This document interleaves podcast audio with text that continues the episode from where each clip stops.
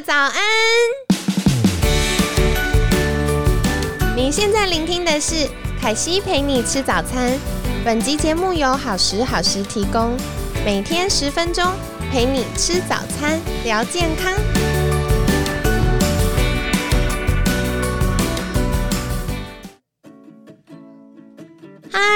来到凯西陪你吃早餐，我是你的健康管理师凯西。今天一样很开心，邀请到我们的好朋友君玲医师。大家好，我是君玲医师。为什么我打招呼打到快闭嘴？对，然后照例呢，还是要请君玲医师简单介绍一下自己。好，我本身是个家庭医师，那现在专攻的领域呢是功能医学，还有代谢减重。那透过希望大家可以透过一些生活上跟营养素的一个补充，不止瘦下来，瘦得漂亮，还要瘦得健康。哇，我觉得超重要的，就是很多时候瘦了很快，但是瘦了又复胖，或者瘦到失去健康，其实蛮困扰的。嗯，那刚刚其实呃，君临医师有提到一个，我觉得可能大家听起来比较陌生的名词。那请问什么是功能医学呢？嗯，功能医学你可以想象成它是用西医的科学化的方式去做中医的调理。我好喜欢这个说法，就是还蛮清楚的。然后，嗯，简单来说，它其实处理的是生病跟健康中间这一段啦。就是可能我们大部分的人没有到真的生病，可是难免小病小痛啊，然后这痛或那过敏啊，然后或睡不好啊等等。所以，其实在这个阶段。呃，如果透过一些营养素的补充或生活形态的调整，其实可以帮助我们大大改善这些不舒服的小状态。嗯，那回到今天想要呃邀请君临医师分享的，我觉得也是大家最期待然后充满疑惑的主题啦，就是到底为何一天体重会剧烈浮动啊？有的时候早上量体重跟晚上量体重，或者是睡前量体重跟隔天早上量体重，其实体重会有很大落差，然后就会觉得很崩溃，开始检视自己到底吃了什么耶。嗯，我之前帮忙减重的的病人啊，他们有时候因为在减重嘛，得失心就很重，然后一天会站上体重计三四次。真的就是晨昏定醒的去站体重好认真，然后就会很紧张的跟我说：“哦，他今天吃了一碗面，然后所以晚上就多了两公斤，他是不是整整个前功尽弃了？压力很大哎，因为两公斤很多哎，像我的学生，他们只是多一百公克，他就崩溃了。对，就各样的崩溃。对，然后我就跟他说：首先你就是先把你的体重计给收起来，一天只要 看到他一次就好了。”对，那因为本来我们原本一天下来的体重就会有一些变化，大部分来说，其实早上跟晚上相比，其实早上是轻一点的，晚上会比较重一点。哎，为什么呢？因为我们的概念就是经过一整天的消耗，应该晚上要比较轻才对啊。嗯，可是早上的时候，其实因为我们一整个晚上其实是没有喝水的状态，没有喝水，没有进食嘛，所以早上其实是会处于一个些微脱水的现象。哦，原来如此，所以那是一个假象。而且姑且不论这件事啊，你接下来醒来之后，你会喝水吧？你会吃东西吧？你的食物总有重量吧？哦，对，对啊。如果我今天喝了呃八百 CC 的汤或水，那其实你就瞬间多了八百克。那这样突然觉得好安心哦。所以胖都是胖在食物上，不是这样说。然后另外还有一个就是说，你早上起来你排便了没？哦，粪便也有重量，所以有时候去上了一次厕所，然后就瞬间少了半公斤，这也不见得没有可能的。我觉得少半公斤一定是健康宝宝，因为我有学生跟我分享说，他本来长期便秘，然后开始做饮食调整之后。他光上完厕所早上哦，他就可以差两公斤呢，这也是有点厉害，这个是特别厉害。而且除了这个啊，其实尤其是在女生的身上，其实我们还有一个会影响我们的一个水分自自流，就水肿状况的一个现象，就是女性荷尔蒙。哦，对，因为我们在月经周期的每一天，其实荷尔蒙的状态都不完全一样，所以随着月经周期的波动，你每次就有，比如说靠近经期前，很多人都会有水肿的现象。对，然后学生就会再度崩溃，就觉得天哪，为什么我最近又变胖了？然后那时候荷尔蒙可能影响，又情绪没那么好的时候，就觉得超忧郁，就觉得人生无望，这样子干脆放弃好了。对啊，所以赶快来救救大家吧，君临医师。所以这是一个哦，就是体重。所以我觉得体重就是看长线哦，嗯，就是当你每天它可能都会上上下下上上下下，当你发现它稳定的向下，那你就是对了。那这中间可能，比如说你体重掉到六十二，那可能有时候六十二点五，甚至有时候六十三，有时候六十一点五，都不需要太崩溃。但是如果你持续发现它持续到六十四、六十五，那就是有意义的上升。那反反之也是这样子，所以偶尔的小波动没关系，要看大趋势。哦，所以这很重要诶。大家平常在做呃体重或体脂的数据的时候，其实不用纠结在那呃可能零点几趴或者是一百公克等等，可以看长期来说，到底那个曲线是往上走呢，还是往下？尤其是在有一个状况叫停滞期，对，这又是一个大魔王。我很多学生来找我的时候，就跟我说，他们之前减肥，然后遇到停滞期，他就觉得很沮丧，所以他就放弃，就完全放掉，所以又来一遍。那就很可惜了。对因为我常常跟我的学生，你看我的学生，我的客人讲说，嗯，他在停滞期的时候，虽然你的体重没有在变化，但是你的身体的组成正在变化。很有趣的一点哦，常常别人最会称赞你变瘦的时候，其实是你很心虚，你的体重都没有变的时候。对耶，真的，嗯所以我跟大家说，你以前有没有做过实验？当你水加热到一百度的时候，它会有一段时间都是一百度哦，但是它的状态产生了变化，所以你的体重也是一样。虽然你现在都还是在六十公斤，但是你的身体组成正在产生变化。那不用沮丧，你就是等时间，等你身体已经度过那个调试期，它会再往下的，你就产生一个实质上的一个体态的改变。哇！所以感谢君临医师，真的是给大家又再打一个强心针。然后我觉得另外是停滞期啊，有些人真的会拖比较久，有可能是身体可能前面瘦的比较快，然后它消耗了比较多的营养素。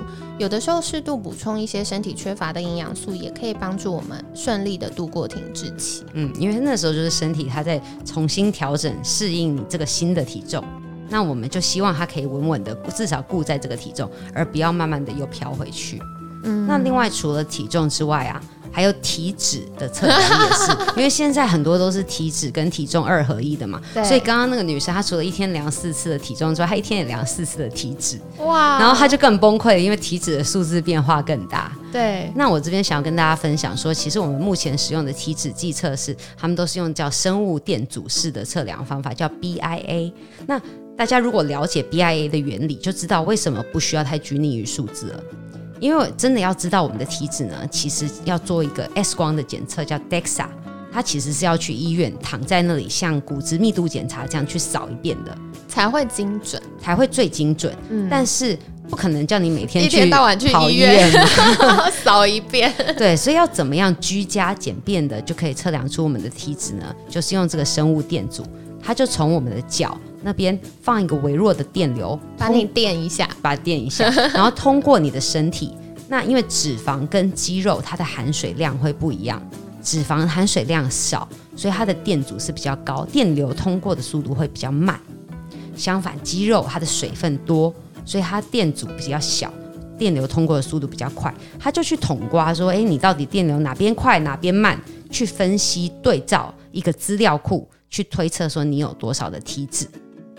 那目前我们使用最常见的一些日本品牌的体脂计啊，它对照的资料库都是日本人的，所以它相对来说会比较接近我们台湾人的一个体组成的状态。但是还是要知道，就是说它毕竟这是一个资料库去推敲的，那就要回过来说，什么东西会影响电流通过你自己身体的速度？水，水，没错，海西说的非常好。所以多喝水感觉就比较瘦。嗯，对，因为你你如果很水肿，也会量起来体脂也会比较低。啊天哪，崩溃！另外一种，所以像早上的时候，体重会比较轻，但因为早上是脱水，所以体脂可能量起来会相对较高。哦，原来如此。哦、晚上的时候虽然水肿你比较重，但是你量起来体脂它的比例可能会比较低，所以不要这样子一整天呼吸大喜大悲，这样子有点情绪波动太大了。所以我还是会建议说，固定一个时间，对，每天就固定一个时间。去量你的体重，体脂不需要那么频繁的去量，因为影响的因子很多。你可以一个礼拜去检查检验一次。那甚至如果是女生的话，你可以挑每个月月经周期的同一个时间。哇，我觉得这建议很好诶，因为实际上我也是跟学生说一个月量一次就好了，因为太常量其实大家会觉得压力很大，但有的时候患得患失啊。对，可是那个真的，一两百、两三百克真的没有差这么多。体重我会建议可以，呃，一个礼拜可以量一次啦，嗯，至少就不用每天。对，那就算每天量，你就是知道知道它。但是不要对他有没办法，就这个意思。广大的大众就是因为太有感了，才会一直狂凉。但我觉得刚刚听起来有个套路啦，就是大家如果要每天量的话。可以早上起床，然后便便便完之后狂喝水，然后去量你的体脂就会很低。然后如果你是自我安慰的套路吗？这是什么套路？压力不要那么大。然后如果你想要追求的是体重的话，你就不要喝水去量。这脑好歪哦，乱教大家。通常我们会建议就是固定早上，然后上完厕所，嗯，不要剧烈运动，然后不要喝太多的水，然后脱光光，然后。做人狂点头，所以 就是这样，就尽量把所有的重量丢掉。因为凯西以前帮学生上课的时候啊，要量体重，就会开始看大家耳环、项链、腰带能拔的全部拔掉，然后有的时候冬天比较冷，就把毛衣也脱了，就剩卫生衣，然后来量。哎，我之前真的有一个病人也是这样，哎但是我们在量测的那个那个。检检验室实验室啊，不是实验室，就是量体重的地方。它其实是有点半透明的那个窗子，但他就直接在里面要把全部脱光光到只剩内衣，赶快制止他。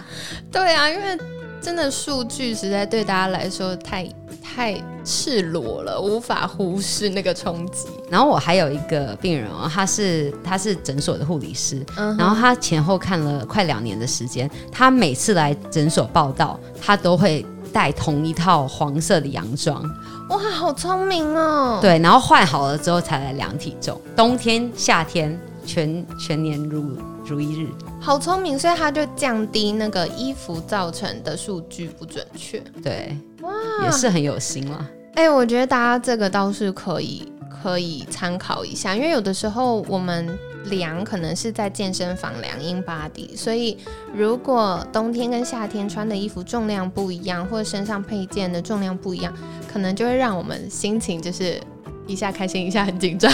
不过在健身房还是不要脱光光好了，可能被抓走。好哦，好哦，然后很感谢就是君临医师今天的分享，希望有解答到大家一直很疑惑的问题啦，就是到底为什么一天体重会剧烈浮动呢？其实本来身体在呃不同的状态下，它的水分组成或者是体重都会有一些些改变。那其实最多最多一天量一次体重就可以了。那体脂的话，可能一个礼拜或一个月量一次。那关键在于定时。然后看长线，观察那个数字数据的波动是往上呢，还是往下呢？那就会知道，哎，我们身体的状况该如何调整这样子。那另外，刚刚君临医师也分享一个可惜很喜欢的地方，就是关于停滞期。如果停滞期，呃，体重没有动，其实不用太紧张哦，因为很有可能我们的身体它正在做适应的事情。那适度的补充一些营养素，有可能可以让我们的停滞期顺利一点的度过。然后还是要请教一下精灵医师，大家可以如何联系到精灵医师呢？我的脸书粉专叫陈君玲医师的鲜美笔记，我会固定在上面做直播，分享一些我关于减重与健康的知识与心得分享，所以欢迎大家订阅。对，然后精灵医师有时候也会在上面分享一些他吃了什么，我觉得很有趣，大家可以去看一下，发现有什么有趣的。因为我其实很爱吃，对我其实很喜欢从精灵医师的粉砖上得到一些吃什么的 idea 啦，因为有时候吃来吃去惯性嘛，大概就这样，然后就看哦，原来还有这个招，然后就来试试看这样。好啊，然后感谢精灵医师这礼拜的分享。每天十分钟，健康好轻松。凯西陪你吃早餐，我们下次见喽，拜拜，拜拜。